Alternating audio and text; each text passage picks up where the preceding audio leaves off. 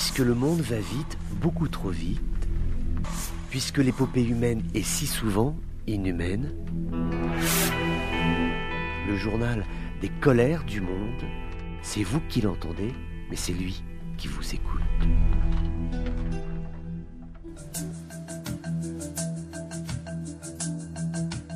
Bonjour à tous, bienvenue dans ces colères du monde. Rarement la tension n'aura été aussi palpable entre l'État israélien et euh, l'Iran, puisque aujourd'hui, c'est tout à fait officiel, l'Iran accuse Israël d'être responsable d'une attaque de drone sur un site militaire iranien dans la province d'Ispahan.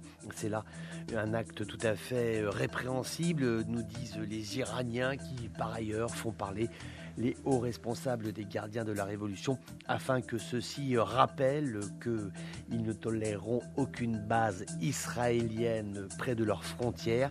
Maintenant, il reste à déterminer ce qu'ils considèrent être leurs frontières. Est-ce que ce sont les frontières de l'Iran telles que nous le connaissons sur la map monde, les frontières internationales reconnues, ou bien est-ce les frontières de l'axe de résistance, là où l'Iran estime être en mesure d'asseoir une influence significative Ces pays sont bien connus il s'agit de la Syrie, de l'Irak, du sud de Liban ou encore euh, du Yémen. Donc est-ce qu'aujourd'hui il faut entendre cette déclaration iranienne comme étant l'interdiction pour eux, en tout cas euh, l'interdiction à toute base israélienne qui s'implanterait dans la région et qui représenterait une menace pour le régime de Téhéran. Du côté iranien, bien évidemment, il y a beaucoup de fermeté Également, les Américains ont engagé tous les processus diplomatiques nécessaires de telle façon à ce qu'il y ait un suivi de la situation. Cela ne signifie pas pour autant qu'il y ait une position euh, plus douce et atténuée euh, côté américain que côté euh, israélien.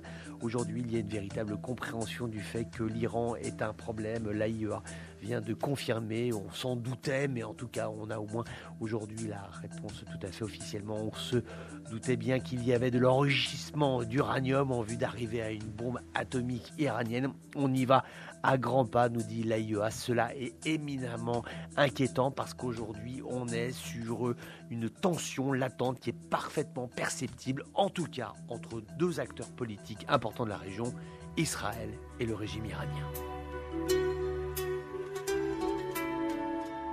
Voilà, c'était les colères du monde d'un jour comme les autres, mais qui n'étaient pas tout à fait comme les autres.